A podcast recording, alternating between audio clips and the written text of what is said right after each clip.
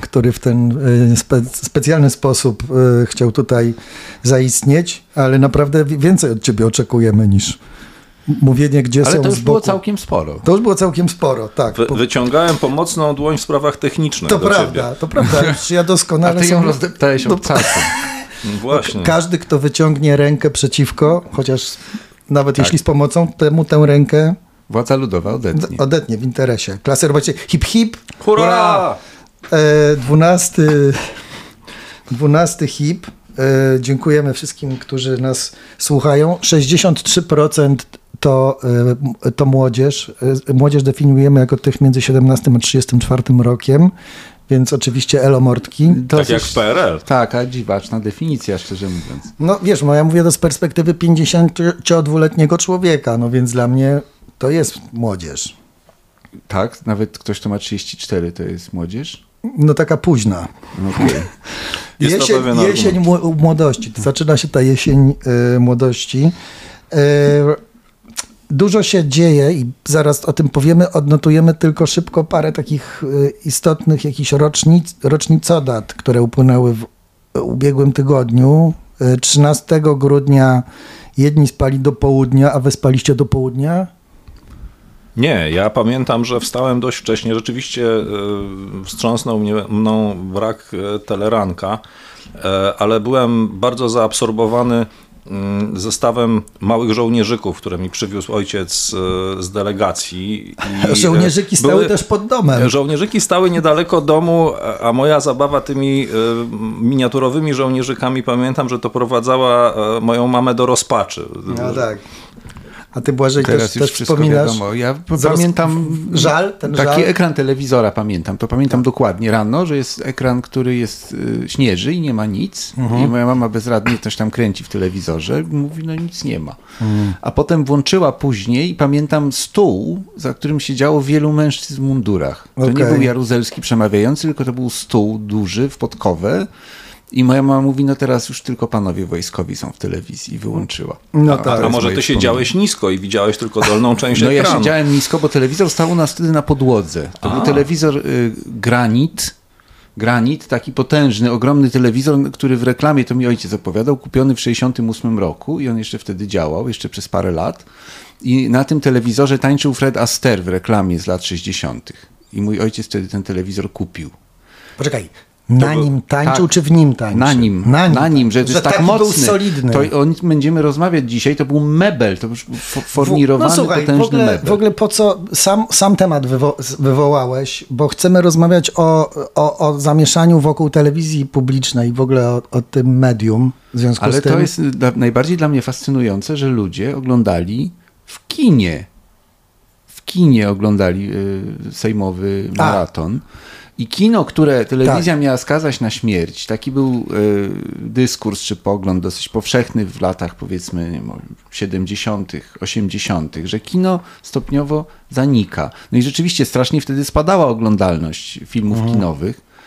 Y, a jednak się stało inaczej. I tutaj trzeba powiedzieć, że dzisiaj z kolei mówi, że telewizja zanika. Ja wcale nie jestem tego taki pewny. Zobaczymy, jak będzie później, w przyszłości. Y, Kino kwitnie, a telewizja zanika. Większość moich znajomych już nie ma telewizora w mieszkaniu. no ja nie mam, wy macie? E, Nie, znaczy ja mam sam ekran, ale nie, nie mam dawno już telewizji. Natomiast e, wiecie co, to, to nie wiem, czy to jest cała prawda, bo mówimy tutaj o wielkich miastach, jeśli chodzi o, o kina. Wystarczy pojechać do nieco mniejszych ośrodków i tam jest e, już dramat. Znaczy w takich miasteczkach, powiedzmy, które mają 20-30 tysięcy mieszkańców, kina na ogół padły na początku lat 90. Tam telewizja e, Rządzi. rządzi. To prawda. No i dlatego też y, była takim atrakcyjnym instrumentem rządzenia przez te kilka lat ostatnich, prawda? Telewizja rządziła, to, to, to prawda. Więc telewizji też nie można skazać na śmierć. Do tego zmierzam, że nie wiem jak będzie z kinem. W każdym razie oglądalność kinowa gigantycznie się podniosła w XXI wieku w porównaniu z zapaścią tam końca XX, gdy właśnie wieszczono, że wideo, no wideo w latach 80. przecież Tak. zaczyna wypierać kino w jakiś sposób, bo przenosi do domu filmy, których w kinie nie można zobaczyć. Y, Ludzie oglądają sobie y, filmy kung fu na przykład, których nie ma w kinach, filmy erotyczne i pornograficzne, których nie ma. Y, różne filmy, y, powiedzmy, których się nie dystrybuuje z powodów politycznych, jakieś kopie i to wszystko, Tak. to wszystko jest zjawisko lat 80. Ale przypomniałeś mi e, o, o tych filmach, których z różnych powodów się nie dystrybuuje. Nie wiem, czy pamiętacie taki epizod w historii polskiej telewizji, w sensie jako nie, nie telewizji polskiej, tylko telewizji w Polsce, jak e, Top Kanal, taką właśnie- stację, e, którą można było w Warszawie Top oglądać. Kanal, tak. I tam, pamiętam, leciały takie absolutne e, filmy klasy, nie wiem, nie ma chyba w polskim alfabecie, znaczy nie ma liter w naszym alfabecie, żeby oddać klasę tych filmów. Powinno być liter, nie wiem, ze 100, żeby tam mo można było to powiedzieć. I pamiętam, tak, takich, takie, takie, takie kwestie zapamiętałem z jednego filmu. Jesteś nie tylko moim ojcem, jesteś także moim dziadkiem. Także tłumaczenie było dosyć, powiedziałbym, niechlujne. A, a ja pamiętam jakiś taki film o dżdżownicach, które się zmutowały, bo przecięty został e, przewód wysokiego napięcia i urosły do e, rozmiarów takich ogromnych węży i zaatakowały ludzkość. Tak, tak, był taki film rzeczywiście. I był, ale był, by- była też wa, ważnym, ważnym e, e, elementem top kanalu był, e, był sport i transmisje z meczów Legii. I tam nie, nie pamiętam, kto, e, jacyś, p- być może dzisiejsi e, mistrzowie mow- mowy polskiej z jakichś tam kanałów sportowych, że tak powiem, Szlifowali tam swoją polszczyznę. swoją polszczyznę. I też zapamiętałem parę, parę, parę takich perełek. Jedna była taka, że nie, niepotrzebnie, i tam właśnie to też było dobre, to był wspaniały język eufemizmów, że na przykład nie byli kibice, tylko sympatycy stołecznej dynastii, byli sympatycy warszawskiej drużyny i że e, e, rzucają, e, zamiast powiedzieć niepotrzebnie rzucają e, e, e, przedmiotami w zabrzan, że rzucają niepotrzebnymi przedmiotami w zabrzan. Zbędnymi przedmiotami, no tak. tak. Cóż mają No. z nimi zrobić w sumie? To, to nie były jeszcze czasy zero waste, więc e, rzucali... Bo rzeczywiście było tam a- dużo rzucania przedmiotami wtedy w, w sympatyków z kolei zarbsk, zabrskiej drużyny. E, Więc to, przepraszam, to, to żeś wywołał e, moje wspomnienie, wiesz, e, tym, tym, tym, tym tą opowieścią o, o zmierzchu kina i, i telewizja kontra kino, tak. No gdyby tak iść wstecz, taką chronologię spróbować y, naszkicować, to ja nie wiem, a myślę, że to będzie data ważna, kiedy się pojawiły takie platformy pierwsze typu Netflix, na których można sobie oglądać do woli, ale na pewno y, pierwsze telewizje prywatne w Polsce to jest 93 rok. Y, 89 rok to jest moment, gdy dozwolono na legalne instalowanie talerzy satelitarnych. 89, tak? Tak. Styczeń 89, zmieniły się przepisy i natychmiast to zaczyna rozkwitać. One się wszędzie przecież pojawiają, te, Tak, te talerze. na, na fasadach budynków, Tak. na, na dachach. Krajobraz, Oczywiście, zmieniają krajobraz. Zmieniają i tak. krajobraz mentalny też zmieniają. Rok 80, chyba szósty, to jest też dość ciekawe. W Warszawie zaczyna się y, y, y, y, retransmisja kanału telewizji Onstankino, która była trzecim jak gdyby kanałem wtedy dostępnym z zwykłej anteny zbiorczej albo domowej. Były trzy, bo był pierwszy, drugi polskie i był ten Ostankino, gdzie można było sobie obejrzeć dziennik Wriemia. A to były czasy wielkich, burzliwych zmian w Związku Radzieckim, więc się oglądało te dzienniki, a poza tym jeszcze wtedy w szkołach był obowiązkowy rosyjski. Ja pamiętam, że ja oglądałem Astanki no, wprawdzie w latach 90., ale to był jeszcze czas, kiedy ja do, jakby miałem kontakt z mową rosyjską. No właśnie. Niestety On, to mnie trzymało jednak we względnym, jakby powiedziałbym, we względnej sprawności językowej. No i to był czasy przed, przedinternetowe w naszych realiach, prawda? I to był ten kontakt bezpośredni. Potem y, drugi program telewizyjny to jest 70 rok.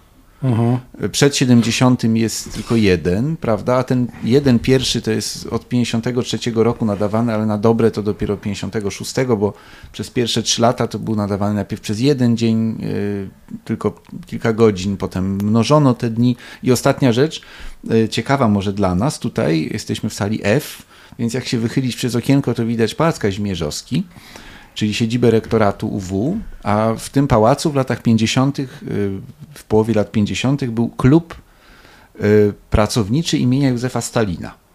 Otwarty w 1955 roku i to było jedyne miejsce na uniwersytecie, gdzie był telewizor i większość pracowników miała jedyną szansę oglądania telewizji właśnie w tym klubie i się schodzili na określone godziny, przy czym nie mieli prawa dotknąć tego odbiornika, ponieważ specjalna pracownica tylko mogła to, y, to zrobić, żeby nie zepsuć.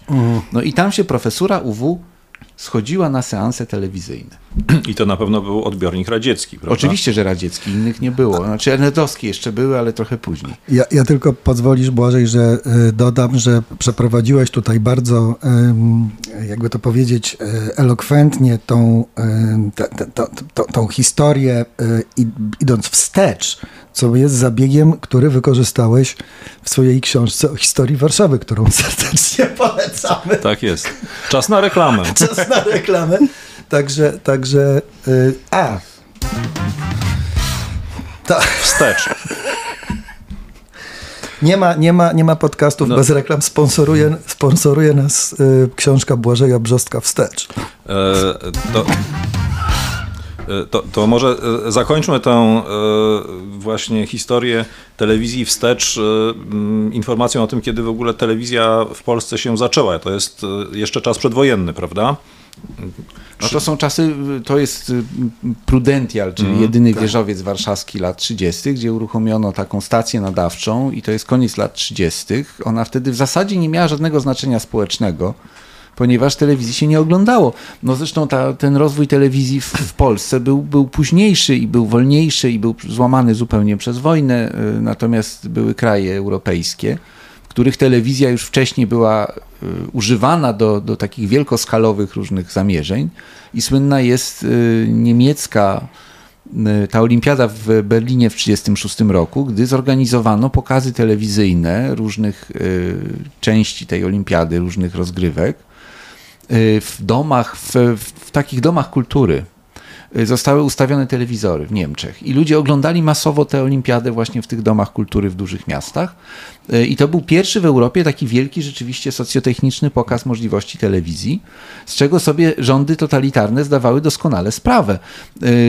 Stalin w Moskwie każe zorganizować wielkie studio telewizyjne i w 1939 roku jest kupione pod klucz całe studio w USA i zmontowane w Moskwie i ma to być wielka telewizja no, na miarę wielkiego kraju rad, prawda? No potem znowu mhm. wojna tam też przychodzi w 1941 roku i, i z tej telewizji przez chwilę niewiele wynikało, ale te aspiracje były wielkie. Mhm. Y, I tu są takie dwa modele, albo nawet trzy, prawda? Jeden taki totalitarny, właśnie niemiecko-sowiecki. Y, ten pierwszy kapitalistyczny ściśle, czyli anglosaski, telewizja jako prywatne biznesy, wielkie biznesy, które dystrybuują telewizory, no lata 50. w USA. Jak się człowiek zaabonuje, to może dostać telewizor, tak jak komórkę. Mhm. Kilkadziesiąt lat później, prawda? Y, I to przynosi dochody, gigantyczne dochody z reklam i z oglądalności, z abonamentu tym właścicielom. No i model pośredni, taki kontynentalny, europejski, gdzie po prostu telewizja się rozwija jako telewizja publiczna, i to słowo tu warto, żeby wybrzmiało, telewizja publiczna, to znaczy pełniąca pewną służbę społeczną. No właśnie, a skoro powiedziałeś o y, nazistowskich Niemczech, to wydaje mi się, że może warto też skierować naszą rozmowę trochę w tę stronę, to znaczy w stronę roli państwa, y, w, czy też mediów w y, państwie niedemokratycznym. I tutaj pewnie warto zaznaczyć, że telewizja, choć oczywiście pewnie Niemcy technologicznie przodowały w, w, tej dziedzinie, e, no nie była najważniejszym środkiem masowego przekazu, tylko tym najważniejszym środkiem e, stało się radio. E, naziści dokładali starań, aby odbiorniki radiowe dotarły w Niemczech pod strzechy, uruchomili masową produkcję, ona została niejako uproszczona od strony technicznej, to znaczy wytwarzano tak zwany odbiornik radiowy Volksempfänger, który był uproszczoną wersją i tańszą wersją e, wcześniejszych radioodbiorników i dzięki temu te, to medium miało szansę dotrzeć naprawdę bardzo, bardzo e, szeroko. Widać to już e, pod koniec lat, lat 30., kiedy niemiecki, ulice niemieckich miast po prostu pustoszeją, e, kiedy przemawia Hitler, kiedy są różne jego ważne, e, ważne wystąpienia i rzeczywiście te wystąpienia,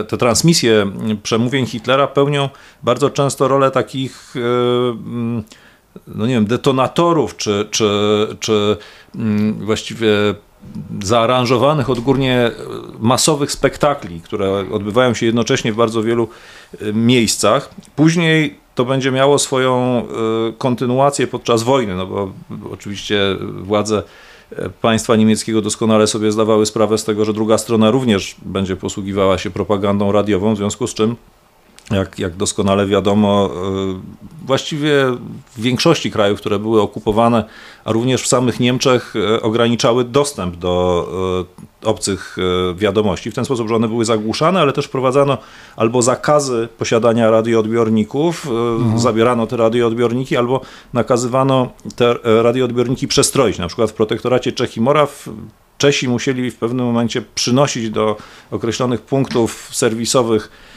swoje radioodbiorniki i tam e, technicy e, uniemożliwiali odbiór fal długich, co miało zapobiec wpływom radiowym Moskwy i Londynu, ale uwaga, czescy technicy z kolei wymyślili, że jak się tam przestawi odpowiednią zworkę, to cały czas będzie tego można słuchać i tą zworkę nazywano w protektoracie Czech i Moraw Churchillką. To, była, to, był, to, był taki, to był taki myk, można powiedzieć, na przestawienie z powrotem tego, tego odbiornika. No i teraz najciekawsza może rzecz, to jest kontrola społeczna związana ze słuchaniem e, radia podczas wojny. Mianowicie e, no zdarzało się, że ludzie, których przyłapano na tym, że słuchali wrogich rozgłośni, trafiali do obozów koncentracyjnych, a nawet, e, do, nawet mogli, mogli zostać ukarani karą śmierci. To się zdarzało nawet w Niemczech. Widziałem sam w miasteczku Limburg taki Stolperstein, czyli mosiężną plakietę na chodniku, która zazwyczaj te plakiety są poświęcone deportowanym Żydom, ale w tym przypadku to była plakietka, która upamiętniała Niemca skazanego mm, przez władze swojego własnego państwa na, e, wydaje mi się, że na obóz, ale w tym obozie zginął, więc, więc to się też zdarzało. No i e, w jaki sposób ludzie jakby mogli sprawdzić, czego inni słuchają. No więc po pierwsze mogli podsłuchać, e, gdzieś tam się zaczaić przy drzwiach. Ale władze nazistowskiej Rzeszy wymyśliły również bardzo sprytny mechanizm kontroli wizualnej, mianowicie rozprowadzały takie etykietki, które się e, przyklejało e, na radioodbiorniku w, miejscu, gdzie było pokrętło, którym się ustawia stację e, mhm. i tam była po prostu zaznaczona taka linia i wyraźny napis, że słuchanie obcych rozgłośni poza tą skalą, czy poza tą linią będzie karane więzieniem, a nawet śmiercią.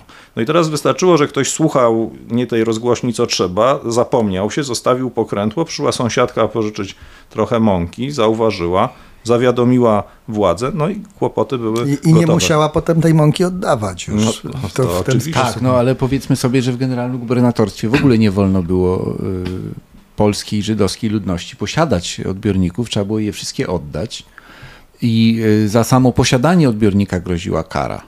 E, ale to nawet w znacznie łagodniejszych okupacjach, na mm. przykład na Wyspach Normandzkich, y, jedynym terytorium Wielkiej Brytanii, które dostało się pod y, niemiecką okupację, rekwirowano te radioodbiorniki, a kiedy ktoś nie oddał, to groziły mu bardzo surowe kary, łącznie z wywiezieniem do obozu koncentracyjnego. Zresztą tamtejsza policja angielska bardzo gorliwie pomagała Niemcom w wyłapywaniu tych ludzi, którzy nie stosowali się do przepisów. Tak, no i to jest bardzo ciekawe. W Rumunii też w pewnym momencie Antonescu nakazuje konfiskatę, tylko oddaje się, to nie jest konfiskata, to jest depozyt. Oddaje się odbiornik, dostaje się kwitek, na którym jest napisane, po czym niestety okazało się, że ludzie dostawali inne z powrotem radia niż te, które oddali, to znaczy znacznie gorsze.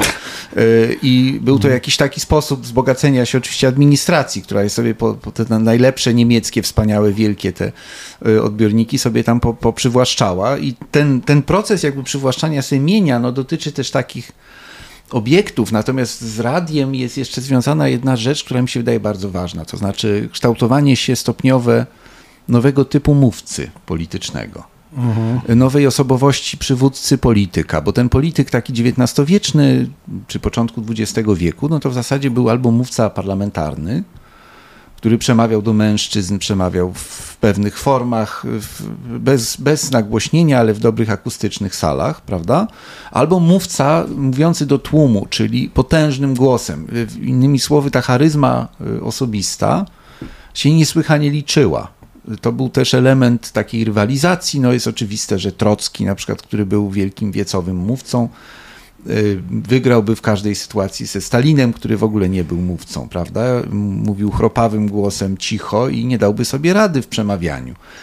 Mówca polityk musiał porwać tłum. Jeżeli chciał być politykiem y, ludowym, czy też politykiem, który właśnie działa na, y, na przestrzeni tłumów, a nie w, gabinetach y, i, Mhm. i na sali parlamentarnej. Otóż radio to w ogóle zmienia.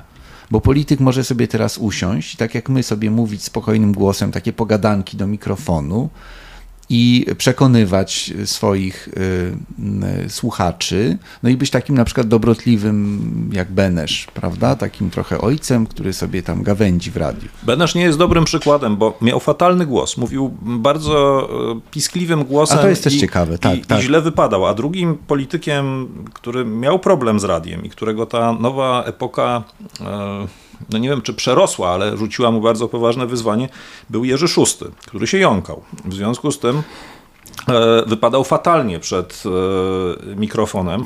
I mm, jest na ten temat s- Film. wspaniały film, tak, z Colinem Firthem w roli, w roli e, monarchy. I- tam e, jest taki dialog pomiędzy Jerzym VI, który jeszcze wtedy był e, tylko e, drugim w kolejce e, następcą tronu, a jego ojcem, Jerzym V. I ten Jerzy V mówi, że kiedyś było łatwiej, bo wystarczyło, że monarcha dobrze prezentował się na koniu i potrafił wydać komendę swojej gwardii. A teraz oczekuje się od niego nie wiadomo czego, prawda? No, ale temu się trzeba podporządkować, trzeba temu sprostać. No to, co powiedziałeś o Beneszu, to, to z kolei y, y, prowadzi do myśli o filmie i, i wprowadzeniu się y, do filmu głosu, prawda? Głos aktorów zaczyna rozbrzmiewać i okazuje się, że on zupełnie nie pasuje do tych postaci, które ludzie znali z ekranu, które polubili, a oni mają właśnie na przykład bardzo złe głosy. Y, Teraz y, to też wprowadza inną jeszcze postać, to znaczy lektora. W imieniu władzy przemawia ktoś inny, ktoś, kto właśnie ma dobry głos, to został z tego powodu wybrany, potem to telewizja będzie przecież wykorzystywała. Y, Lektorzy w stanie wojennym w mundurach, Jerzy Racławicki, wspaniały głos telewizyjny. To w ogóle były czasy wspaniałych, doskonałych głosów radiowych i telewizyjnych. No ale wtedy w ogóle było coś takiego jak ta karta mikrofonowa, była czy coś karta, takiego, trzeba było mieć tak, wiesz, dykcję. Oczywiście, Mhm. oczywiście. I oni mówili, i oni mówili w imieniu władzy, zastępując tych polityków, którzy nie zawsze umieli odpowiednio wystąpić, prawda? Mhm.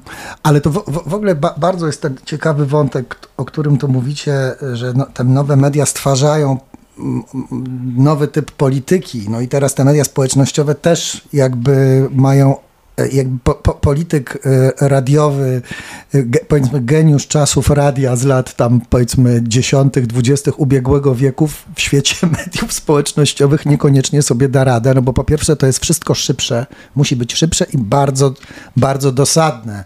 E, Te media społecznościowe przez to, że właściwie zdemokratyzowały, wiesz, znika na przykład przez me- media społecznościowe znika postać rzecznika prasowego.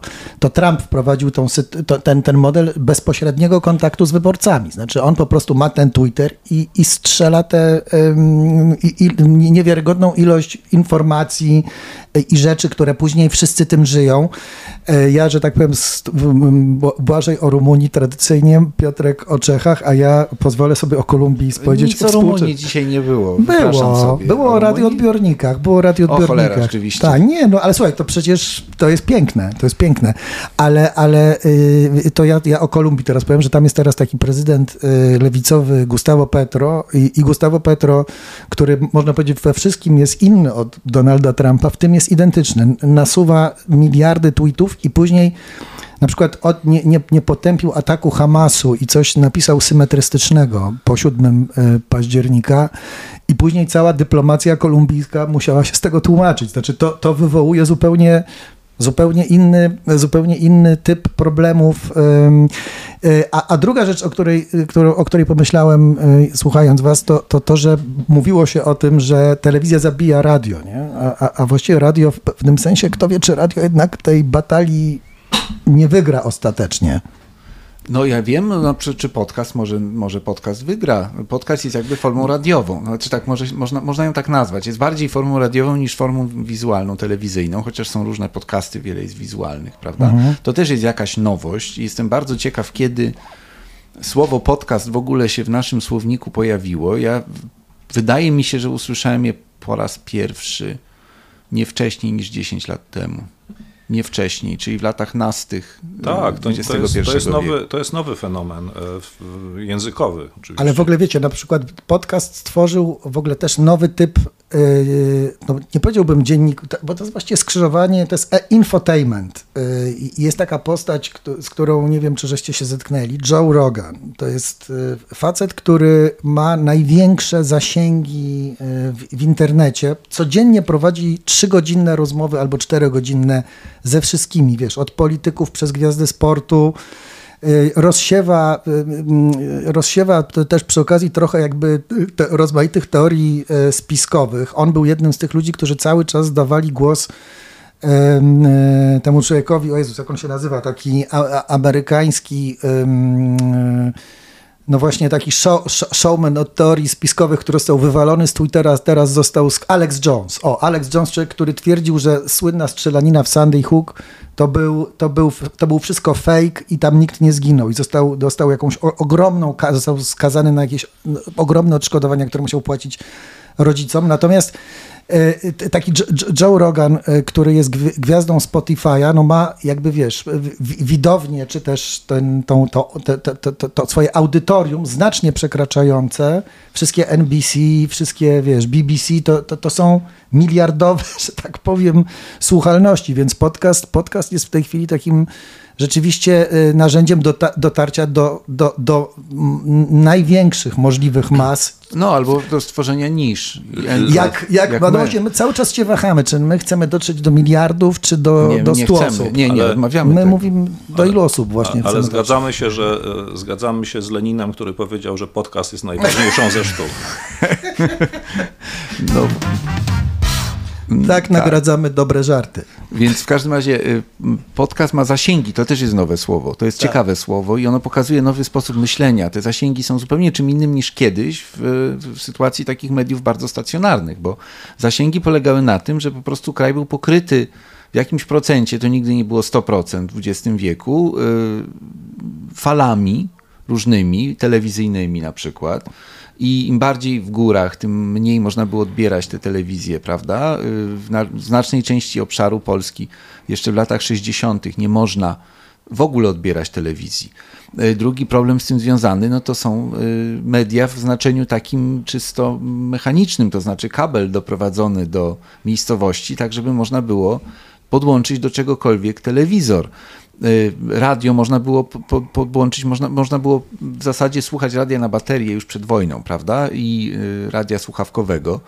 Natomiast telewizja wymaga ogromnej infrastruktury i jest bardzo ciekawe, jak bardzo ludzie y, oddolnie domagają się tej infrastruktury.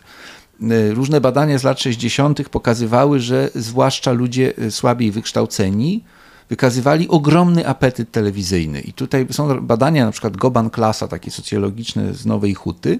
Nowa Huta była pod koniec lat 60.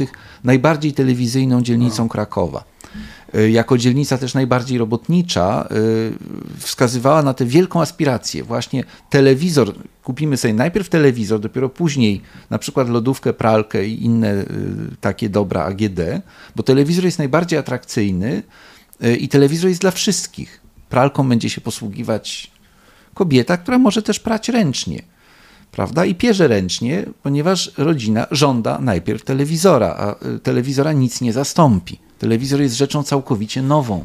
Jest pierwszym obrazem ruchomym w domu, mhm. jest pierwszym nośnikiem wiadomości, filmów i wszystkiego. Y, charakterystyczne też było to, że rodziny słabiej wykształcone i słabiej zarabiające miały skłonność już wtedy, w latach 60., do oglądania telewizji na okrągło. To znaczy, od kiedy się program zaczyna gdzieś tak rano, do telewizor godziny 23, telewizor cały czas pracuje, y, on towarzyszy posiłkom, staje się takim y, domownikiem, w sensie Domownik, stół tak. na przykład zmienia kształt, bo wcześniej ludzie siedzieli twarzami do siebie, teraz siedzą twarzami do pudła i jedzą z, albo siedzą na kanapie i z talerzami w rękach z zupą z pomidorową, z makaronem, prawda, chlapią, żeby nie uronić niczego, co w tym ekranie jest. E, to też było wielkie rozczarowanie dla ówczesnych, mówię o latach 60. ciągle, takich ideologach czasu wolnego. Mhm. Intele, oczywiście intelektualistach, socjologach, pedagogach, którzy twierdzili, że skracanie się czasu pracy wyzwala zasoby czasu wolnego, który y, ludzie wykorzystają na obcowanie z kulturą. Figa z makiem. Tak. Figa z makiem. Ani sport, ani ruch Nie, siedzenie, odsypianie pracy ciężkiej często, Tak. a jeżeli nie odsypianie, to takie bierne przyswajanie tego, co telewizor Czy, pokazuje. czy, czyli rwanie włosów y, jest stare jak, jak, jak świat. Nad upadkiem. naturalnie. Nad, ka, każdy, każdy, każda, że tak powiem, te, technologiczna zmiana wywołuje, tak jak my teraz uważamy, że nasze dzieci wpatrzone w smartfony Tak. y, głupieją i, i, i, i no, no głupieją. Powiedzmy, zmieniają Powiedzmy- się. A, e, chciałbym jeszcze wrócić do jednego wątku, który pojawił się w e, wypowiedzi Błażeja, mianowicie do tych zasięgów, bo e, mówiliśmy już przedtem o, e, o tym, że nie cały obszar Polski był pokryty no, masztami, które transmitowano, za pomocą których transmitowano sygnał, ale paradoksalnie e, w pewnym momencie, myślę, że to już było w latach, e, późnych latach 70., polską telewizję dało się odbierać części, na części obszaru Czechosłowacji i również na Litwie. I to słyszałem od e, moich kolegów czeskich i do, od jednego e, litewskiego historyka, że z kolei polski program był dla nich oknem na zachód. Dla No bo to były, rozumiem, czasy telewizji Macieja Szczepańskiego. to były czasy Ma- Macieja, telewizji Macieja Sławego Szczepańskiego. Maciusia, jak po nim E, mówią. Tak, a z kolei w Czechosłowacji to były e, czasy telewizji normalizacyjnej, czyli takiego właściwie no, naj, naj, najbardziej e,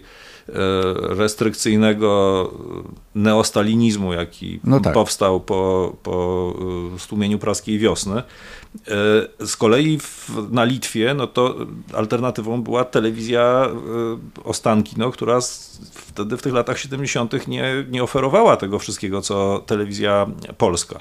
I tutaj z kolei jeszcze cieka ciekawa rzecz jest taka, że y, zupełnie y, nieproporcjonalne do problemów towarzyszy radzieckich czy czechosłowackich pod tym względem, no, oczywiście władze państw e, sąsiadujących z Polską niekoniecznie były zachwycone tym, że ich obywatele słuchają czy oglądają polską telewizję, no to były problemy e, w NRD, dlatego że właściwie, no nie wiem, 70 czy, czy 80% obszaru NRD e, było, e, leżało w zasięgu telewizji zachodnio-niemieckich. E, I e, właściwie, no, biorąc pod uwagę jeszcze e, brak jakiejkolwiek bariery językowej, oznaczało to, że większość e, NRD-owców po cichu e, kiedy nie widzieli sąsiedzi, kiedy była pewność, że nikt nie doniesie, e, słuchała niemieckiej telewizji, no i miała właściwie cały czas jakąś przeciwwagę dla tej propagandy, która przecież sączyła się e, non-stop ze środków masowego przekazu. No i to jest bardzo ciekawe. Tak. Pytanie, czy takie oddziaływanie pobudza do buntu, czy przeciwnie, prawda? Czy usypia, ponieważ daje ten, te, te, te,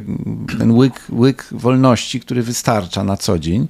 No to są bardzo ciekawe rzeczy, przy czym ja bym tutaj y, może dodał, że polska telewizja długo była telewizją bardzo niedoinwestowaną i bardzo, jak to użyć złego słowa, zacofaną względem telewizji wielu innych krajów. Y, Mam na myśli epokę Gomułki. To była niezła telewizja, ale miała tylko jeden program. Moskwa wtedy ma cztery. W samej Moskwie są cztery programy telewizyjne, plus programy regionalne y, w Związku Radzieckim, plus y, telewizja kolorowa, która wchodzi tam mniej więcej dekadę później niż w Stanach Zjednoczonych, ale jednak wchodzi i pod koniec lat 60. część programu telewizyjnego Moskwy jest kolorowa. kolorowa. Mm. Wtedy się jeszcze zaznacza. Są to barwy kolorowa. Orwo wprawdzie. Mm, Chyba nie Orwo, ale w każdym razie jest to technologia telewizyjna radziecka i tam też się produkuje radzieckie kolorowe telewizory, które potem Polacy. Uwaga, telewizja kolorowa w Polsce startuje w 1971 roku transmisją z szóstego zjazdu Polskiej Zjednoczonej Partii Robotniczej. To była pierwsza kolorowa transmisja telewizyjna w Polsce. Cóż to była za rozrywka, zobaczyć to w No pełnej nie, krasie kolorów, te wszystkie nikt- garnitury. No, garnitury, flagi, tak. Prawie nikt tego nie widział oczywiście, bo telewizorów, telewizorów kolorowych było jak na lekarstwo, no bo zresztą 99% programu było czarno-białe.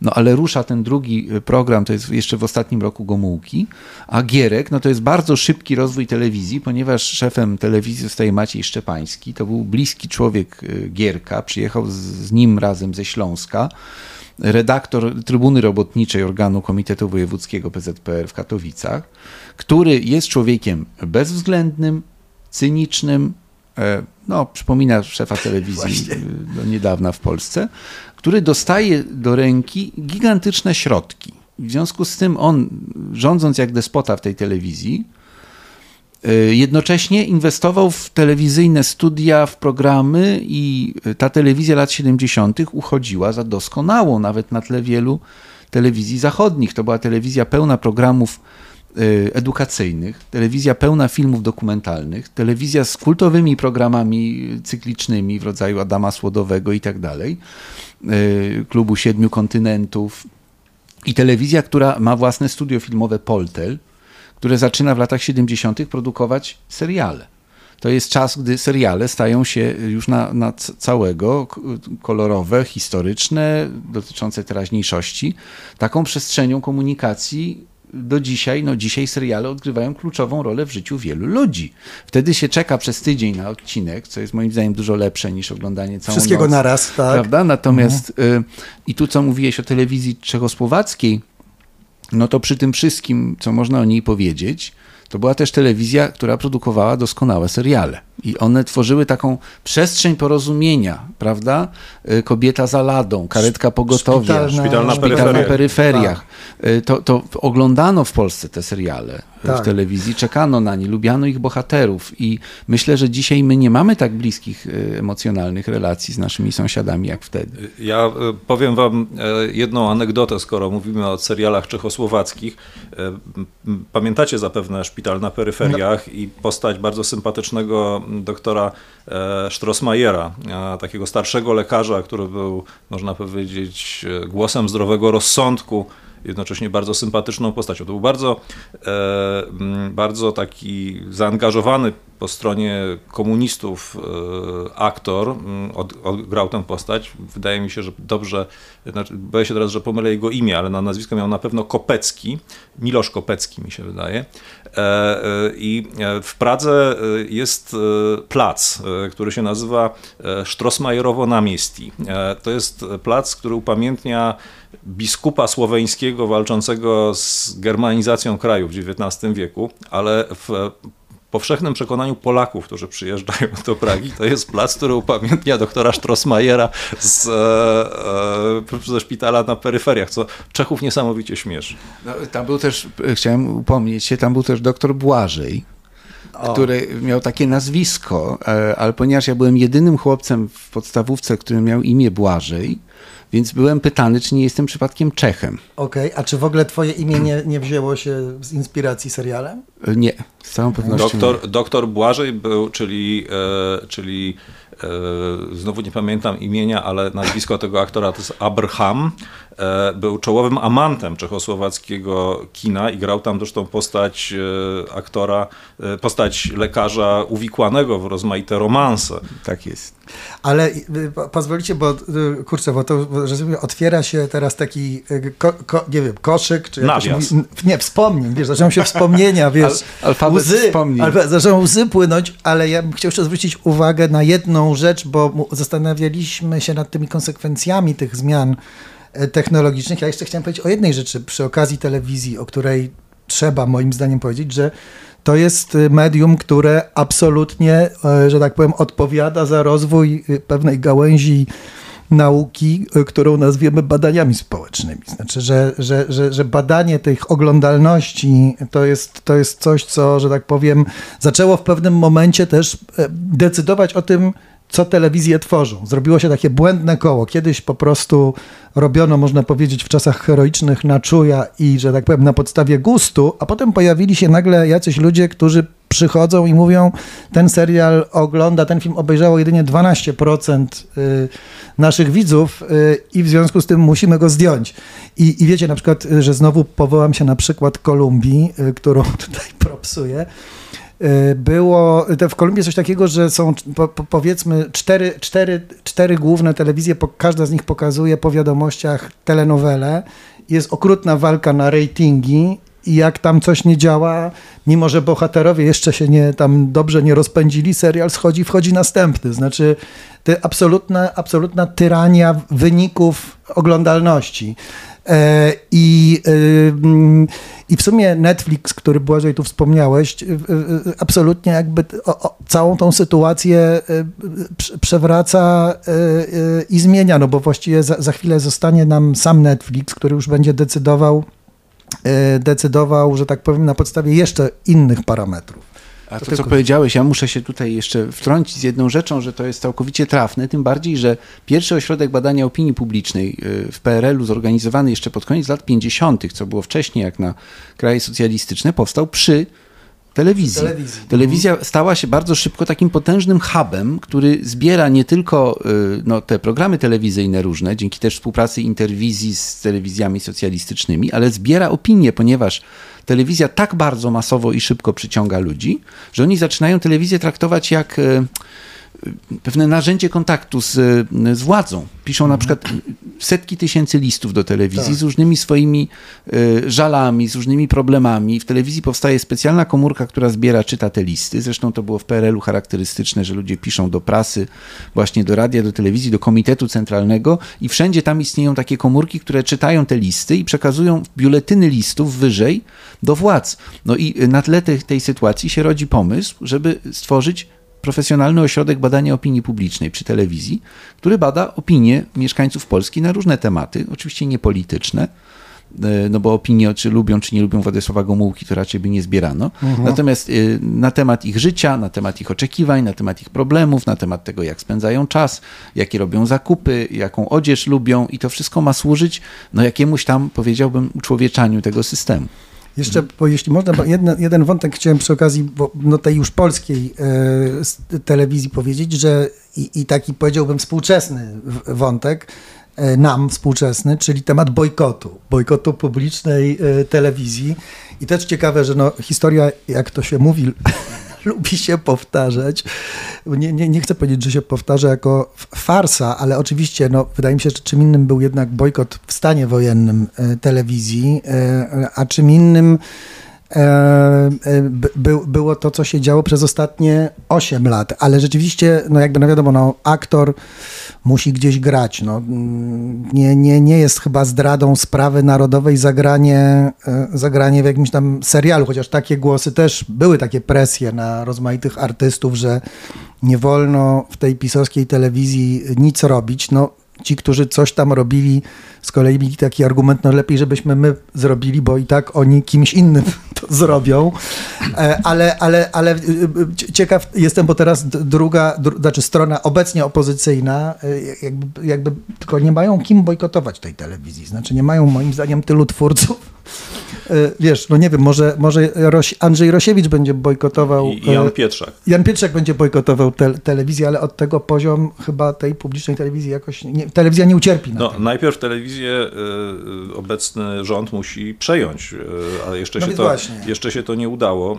I najpierw jedna, jedno wspomnienie jeszcze dotyczące właśnie bojkotu. No to ja bardzo dobrze pamiętam, jak bardzo lubiłem stawkę większą niż życie. W, w, dzieciństwie i jak oglądałem Hansa Klossa, czyli Stanisława Mikulskiego. Jak moja mama kiedyś to skomentowała, no ale przecież to kolaborant. Kolaborant, oczywiście. E, kolaborant, tak. no bo występował w stanie wojennym, właśnie nie przyłączając się do bojkotu. Ale więc, więc to, to było jakieś tam realne zjawisko społeczne. Trudno mi powiedzieć, na ile, na ile skuteczne. Wydaje mi się, że paradoksalnie ten bojkot telewizji zarządów PiSu był, jeśli chodzi o liczby, skuteczniejszy, w tym sensie, no, że łatwiej było odstawić telewizję publiczną albo telewizję w ogóle, bo były inne źródła wiedzy. No, w, tym, w, w czasie stanu wojennego y, była wprawdzie też wolna Europa, ale, ale zagłuszana, no i w ogóle to nie było takie, takie proste. Natomiast jeśli chodzi o w ogóle ten, ten związek pomiędzy, czy to oddziaływanie e, telewizji na, na społeczeństwo, no to on ma taką swoją drugą stronę, że kiedy dzieje się coś e, ważnego w polityce, zwłaszcza kiedy to są działania dramatyczne, to z reguły telewizja pada jako pierwsza ich łupem. To, się, to jest scenariusz, który się powtarza przy wszystkich zamachach stanu, przy wszystkich e, przesileniach politycznych, e, inwazjach. E, w 1968 roku, w czasie praskiej wiosny,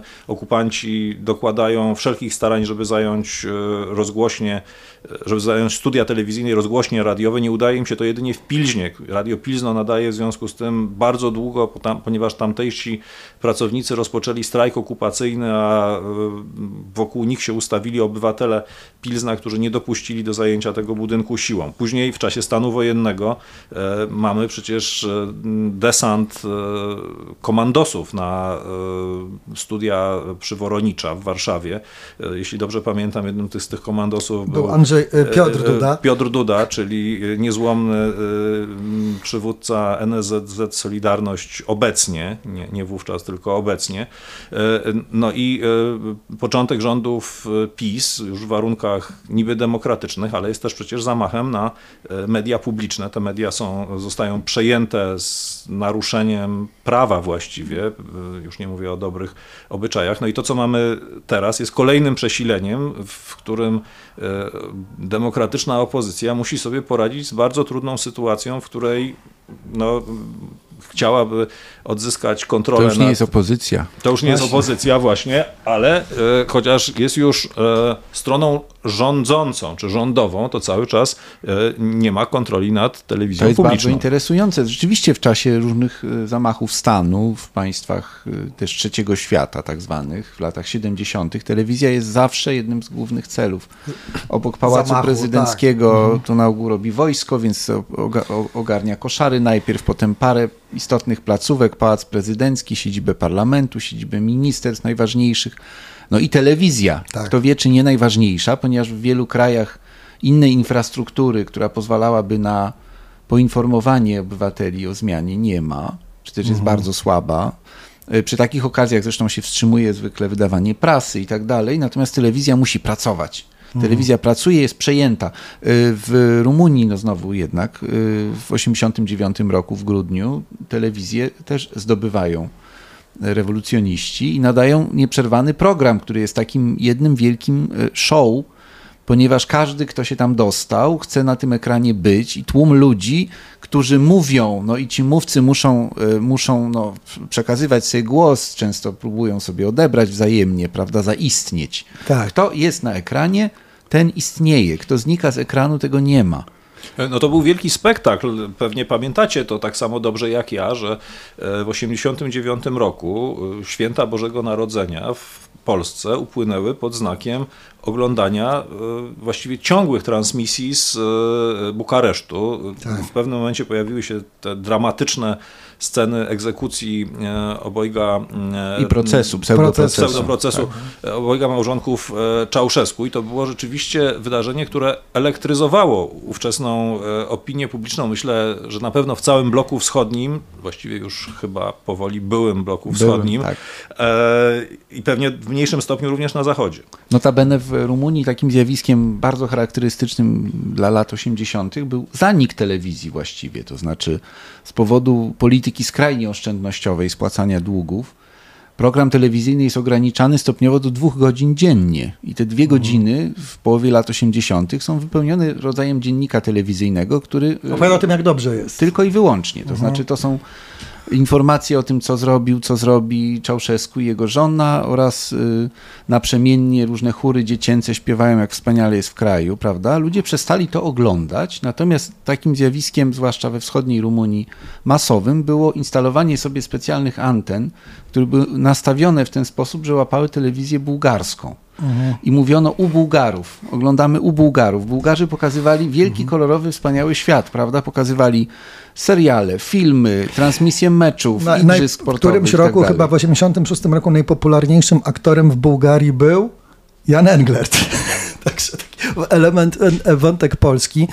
Ale ja tak sobie myślę jeszcze a propos te, tego, co, na co zwróciłeś uwagę, tych ataków na te wieże telewizyjne, że to no. są takie te symboliczne momenty rewolucyjne. To było Wilno. przecież Wilno przede wszystkim, Styczeń, pamiętamy 13, Wilno. 13 stycznia 91 roku. Pucz Janajewa tak samo była cały czas jakby tam walka o ten dostęp do, do, do, do, do, do, do, tej, do tej sieci, ale teraz znowu wrócę do mojego tutaj, mo, mojej banalnej obserwacji o zmianie, jaką media społecznościowe stworzyły, no, że ten cały atak na Kapitol 6 e, stycznia no, odbył się głównie przez telefony komórkowe i tam ci ludzie się, na, się na, siebie sami jakby nagrywają. Tysiące nada, nadających, relacjonujących e, sytuacje na żywo ludzi I, i, I to jest w pewnym sensie symboliczne, że to jest związane z Trumpem. Trumpem, który e, zaistniał w ogóle dzięki właśnie bohaterce naszego podcastu, czyli telewizji. Telewizja stworzyła z niego postać, którą, w, on, w którą uwierzył prawdopodobnie, że sam jest. Czyli widzów przyzwyczaił do tego, że podejmuje decyzje, zwalnia. No miał ten program Apprentice, tak? gdzie miał u siebie, zatrudniał niby i ludzie zobaczyli decyzyjnego, mocnego faceta, no tyle, że to był telewizyjny show. I ten człowiek, postać stworzona przez telewizję, weszła do telewizji, znaczy dzięki telewizji zdobyła władzę, ale pokazała, że on może bez telewizji rządzić, bo on rządzi z poziomu Twittera, rządzi z poziomu relacji na mediach społecznościowych, które ludzie, którzy ludzie potem powielają i właściwie nie musi chodzić już do NBC, nawet się może pokłócić z Fox News. On ma, dzięki mediom społecznościowym jakby ma tą swoją, że tak powiem, prawdę, że może ją, że tak powiem, puszczać w świat. No nie on jeden wyszedł z telewizji. Zełęński przecież jako aktor Oczywiście. telewizyjny stał się prawdziwym politykiem i zresztą wtórnie też przy pomocy telewizji i innych mediów y, został no, bohaterem wojny, prawda, toczonej przeciwko Rosji. Y, Silvio Berlusconi, wielokrotny premier Włoch, y, był magnatem telewizyjnym od lat 70., najważniejszym właścicielem sieci telewizyjnych rozrywkowych we Włoszech. I dzięki temu zrobił karierę polityczną. Telewizja y, nie tylko transmituje to, co, o czym mówiliśmy dotąd, głos władzy, ale telewizja jest władzą. Telewizja potrafi jeden kapitał zamienić w inny. Materialny w polityczny, wizerunkowy w taką sprawczość, skuteczność oddziaływania na ludzi. A wszystko w e, kapitał też wymierny, finansowy. E, bardzo ciekawe było to, co powiedziałeś o Rumunii, bo e, właściwie ta telewizja późnego Czałszewsku była, jak, jak, jak, jak się wydaje, przeciwskuteczna. E, są takie e, prace na temat e, nazistowskiej Rzeszy, z których wynika, że początkowo to, to radio, o którym żeśmy mówili, ono nadawało niezwykle pompatyczny program pełen indoktrynacji w duchu nazistowskim, ale ponieważ robiono jakieś takie quasi badania opinii publicznej, okazało się, że no, jakby Niemcy mają trochę tego dość i jeszcze przed wybuchem e, wojny, wydaje mi się, to nastąpiło, ale już na pewno bardzo wyraźnie jest to widoczne podczas wojny, że ten program zmieniono, ograniczając właściwie indoktrynację do niezbędnego minimum, natomiast wypełniając ramówkę treściami e, takimi rozrywkowymi, lekką muzyką. Radio miało zapewnić społeczeństwu e, rozrywkę i niejako pozwolić mu oderwać się od e, grozy czy, czy od ciężaru trwającej wojny. Telewizja jest źródłem terapii. Kaszpirowski i inne telewizyjne sposoby tak Y, leczenia ludzi na odległość, przepowiadania przyszłości, telewizyjni prorocy, którzy ogłaszają różne rzeczy, na przykład prognozę pogody. Y, w latach PRL-u był taki kultowy prezenter od prognozy pogody, zwany wicherkiem, prawda? Była też chmurka i oni tylko odczytywali, ale czasem ten, ten wicherek pokazywał jakiegoś grzyba dużego wyjątkowo albo inne takie dziwa natury. Y, I to też miało taki charakter. Ludzie na to czekali, na te kilka minut, nie wiem, może jedną minutę, y, na tego swojego bohatera. Mówimy tu o czasach, w których właśnie nie mieli tych alternatyw. Dzisiaj można oglądać shortsy, prawda, i spędzić tak dzień. Natomiast telewizja miała swój y, program, który był przewidywalny, który się toczył swoim rytmem. Telewizja się przecież zaczynała, co, co pamiętamy wszyscy, odczytywaniem programu dnia przez, przez lektora. Y, I y, telewizja pokazywała czas poprzez zegar, który się pojawiał. I telewizja po prostu zastępowała mnóstwo różnych, y, zastępowała, realizowała mnóstwo różnych potrzeb. A ja pamiętam, że program telewizyjny każdego dnia w PRL kończył się tak zwanym obrazem kontrolnym e, i hymnem, który był odgrywany, no wydaje mi się, że w, w dni powszednie o 24, chociaż może to było w niektórych momentach wcześniej. Mi się wydaje, że wcześniej, ale nie, nie, nie a, jestem pewien. A pewnie w weekendy trochę później, ale był na koniec programu pierwszego telewizji polskiej odgrywany hymn e, narodowy. Niestety nie mamy w naszej bibliotece dźwięków hymnu narodowego. Moglibyśmy jakoś tutaj się, tak powiem, popisać. Nie wiem, czy to byłoby właściwe. Może nie, rzeczywiście. Naszych tutaj opowieści dowcipów o hipopotamach. No to wiecie jaka terapia y, jest prowadzona przez hipopotamy. No, zamieniamy się w słuch. Ojej, to oczywiste, przecież hipopoterapia. Hipopoterapia. No, no, tak, no, no. tak. Dobrze, no Dobrze. to życzymy wszystkim, że tak powiem, żeby tej terapii nie przechodzili. No i, i, i, życzymy, i życzymy też wesołych świąt. E, nie, no poczekaj. podcastu. No, no tak, życzymy rzeczywiście pod choinkę dużych tych... Dlaczego bo- nie chcesz życzyć wesołych Nie, świąt? nie, bo myślałem, że my się jeszcze spotykamy, ale my się spotykamy w, w, w święta. w przerwie, chociaż których świąt, no bo też różne święta Różne, teraz, właśnie e, różne znaczna część tak. mieszkańców Polski od zawsze, a teraz jeszcze większa, Tak. ma inny termin świąt Bożego Narodzenia, prawda, niż ten katolicki, który my kultywujemy. E, czyli my się, dzisiaj jest 19, tak? Czy tak, Tak. Czy, czyli się spotykamy 26, czyli spotykamy się jeszcze w, spotyka, spotkamy się w święta, będziemy Być może, po, przejedzeni. być może po świętach jednak się spotkamy wyjątkowo. Nie we wtorek, tylko. tylko... A dlaczego, dlaczego chcesz ła- złamać tak nagle, wiesz, Ramówkę. ramówkę? Piotrek, no przecież, no, nie. co ty, no. No słuchaj, no, da, o- daj, dajmy, dajmy jednak trochę e, pola tradycji. Ale, ale przecież, no co ty myślisz, że ludzie, ludzie będą czekać 26, no, obiedzeni, wiesz. Dobrze, omówimy tą sprawę z Tak profesorem jest. Majewskim, który tutaj jakoś postanowił być e, ostoją tradycji, czyli Tak. nie robienia niczego 20 dru, w drugi dzień świąt. e, No i dziękujemy za te wspólnie spędzone chwile. Dziękujemy. Dziękujemy.